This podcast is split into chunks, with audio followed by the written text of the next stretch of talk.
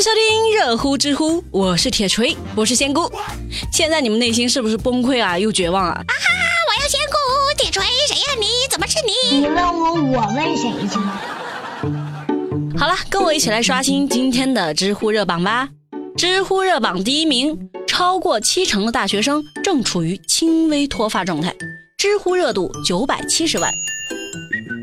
最近啊，有一项调查问卷显示说，百分之七十一的大学生处于轻微脱发状态，百分之十五的呢处于严重脱发，百分之十二表示自己都快秃了。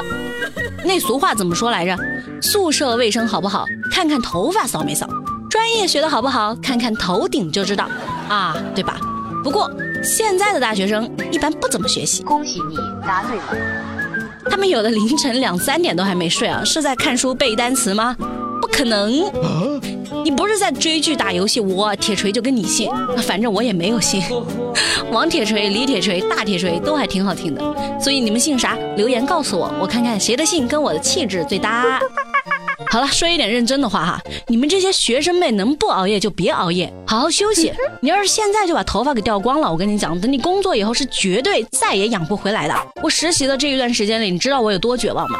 加班是小 case，最恐怖的是有一次工作完，我准备回家，一看时间，早上五点。你知道我内心的绝望了吗？啊，不对哦，我突然想起我这一期节目，老板肯定会听的。老板，我真的没有抱怨的意思。早晨起来，拥抱太阳。让身体充满满满的正能量。知乎热榜第二名，女性没有老公和孩子更快乐，知乎热度八百八十万。在英国伦敦有一个行为科学教授保罗·罗兰啊，这个行为科学是什么呢？我也不知道，估计就是研究行为的吧。这个教授表示，女性不应该费心思结婚，因为未婚未育的女性最快乐。同时还说，男性应该结婚，因为婚姻能让他们冷静下来，从而获得利益。啊，这有点意思啊！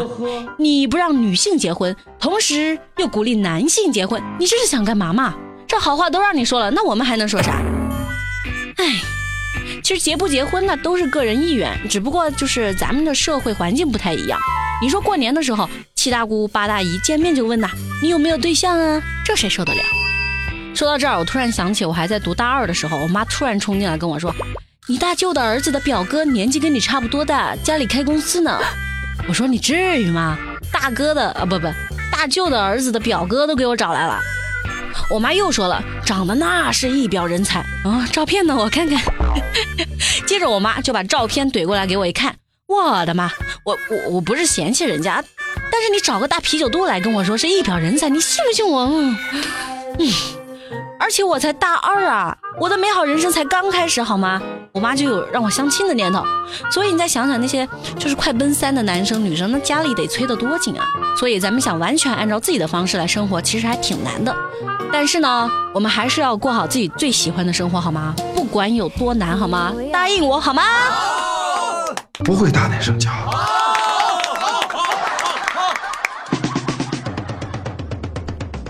知乎热榜第三名，六十五岁大爷跪地求婚娶七十二岁大娘，知乎热度六百万。